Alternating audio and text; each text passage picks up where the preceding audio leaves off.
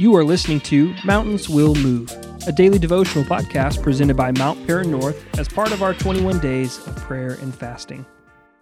Hey, Pastor. Hey, Lance, how are you? I'm great. It's day one of 21 days of prayer and fasting. Yep. Such a sweet time for our church. We're happy to jump into it and uh, talk about today's topic. Today's topic is actually Mountains Will Move, which is the theme of the whole 21 days, uh, believing that God will do supernatural things as we draw close to Him.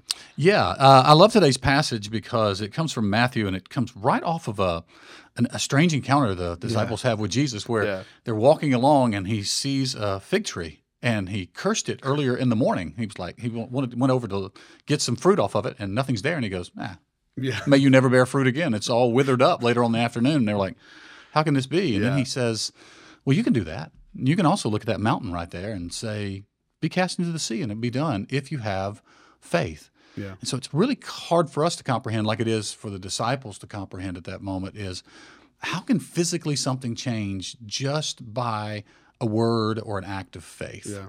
And I don't know if it's because uh, sometimes we look at passages and we see the disciples and we see Jesus, but Jesus and, and think that they are extraordinary and that they're Right. different. But Jesus said the same things that he does in Scripture that when the Holy Spirit fills us, that we'll be able to do as well. But sometimes we just have a tough time grabbing hold of that and yeah. applying it to our yeah, lives. I'll, I'll raise my hand and say I do all the time. I see yeah. that hand. Yeah, I, it is. It's crazy to think that I would, um, I could just say a word and Mm-hmm. and a mountain, a literal mountain, would would move into the sea or, or whatever it might be. Mhm. Um, but it, it, it's God through me. It, and that's what he's telling the disciples too. Our other passage is in Jeremiah 32, where it says, Nothing is too hard for God. Mm-hmm. I think back in Genesis 18, when God says that Sarah's going to bear a child and she laughs, and, and God says, Is there anything too difficult for me? And then now in Jeremiah 32, it's like the answer No, nothing is too difficult for me. So for the disciples, for me, as I raise my hand, it's not about me. Yeah. It's not about uh, saying special three words that unlocks God has to do this. It's Right. about God through me doing the supernatural things as I move close to Him or I position myself with His will.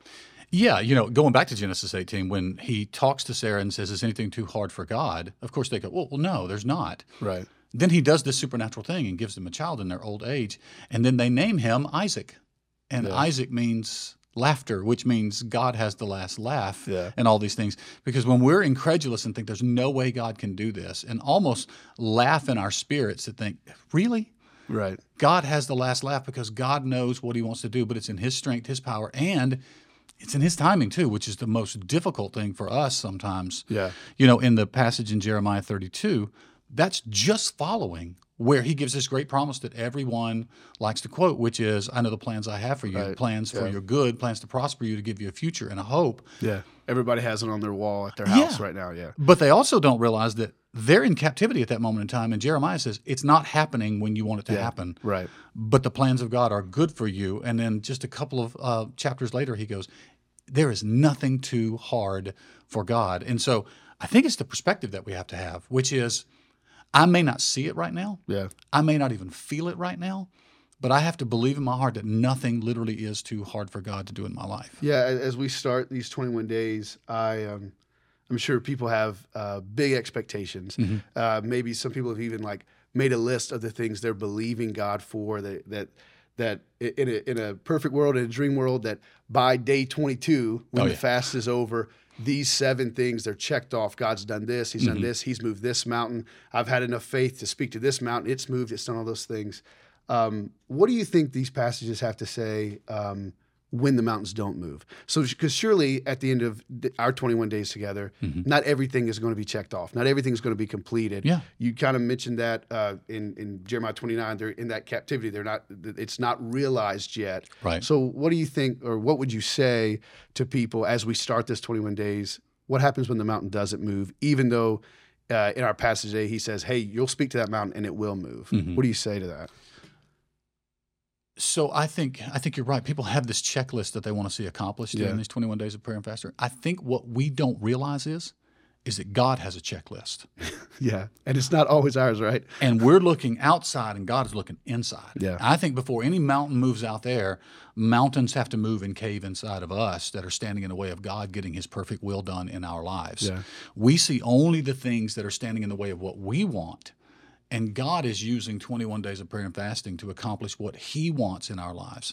That's why the passage tells us um, that if we delight ourselves in the Lord, He Yeah. will give us the desires of our heart. Right. But to delight ourselves in the Lord is to want what He wants, not to ask Him to want Right. what we He's, want. he's not a, a genie in a bottle that Yeah. we come with our three wishes and he has to do them. Right. Right, Yeah. absolutely, and be- and just flatter him, rub him the right way, you know, and he's got to do what we want to do. Right. No, not at all. It's that God is accomplishing things in us that maybe we're not even aware of. In these 21 days, He may reveal to us mountains that are standing in the way of us moving into His perfect will that we can't comprehend right now, but He's going to reveal that. I mean, even Jesus, Yeah. who said those mountains will move if you say to that. There are certain mountains that God requires us to climb. He required His own Son Jesus to climb Mount Calvary. Right.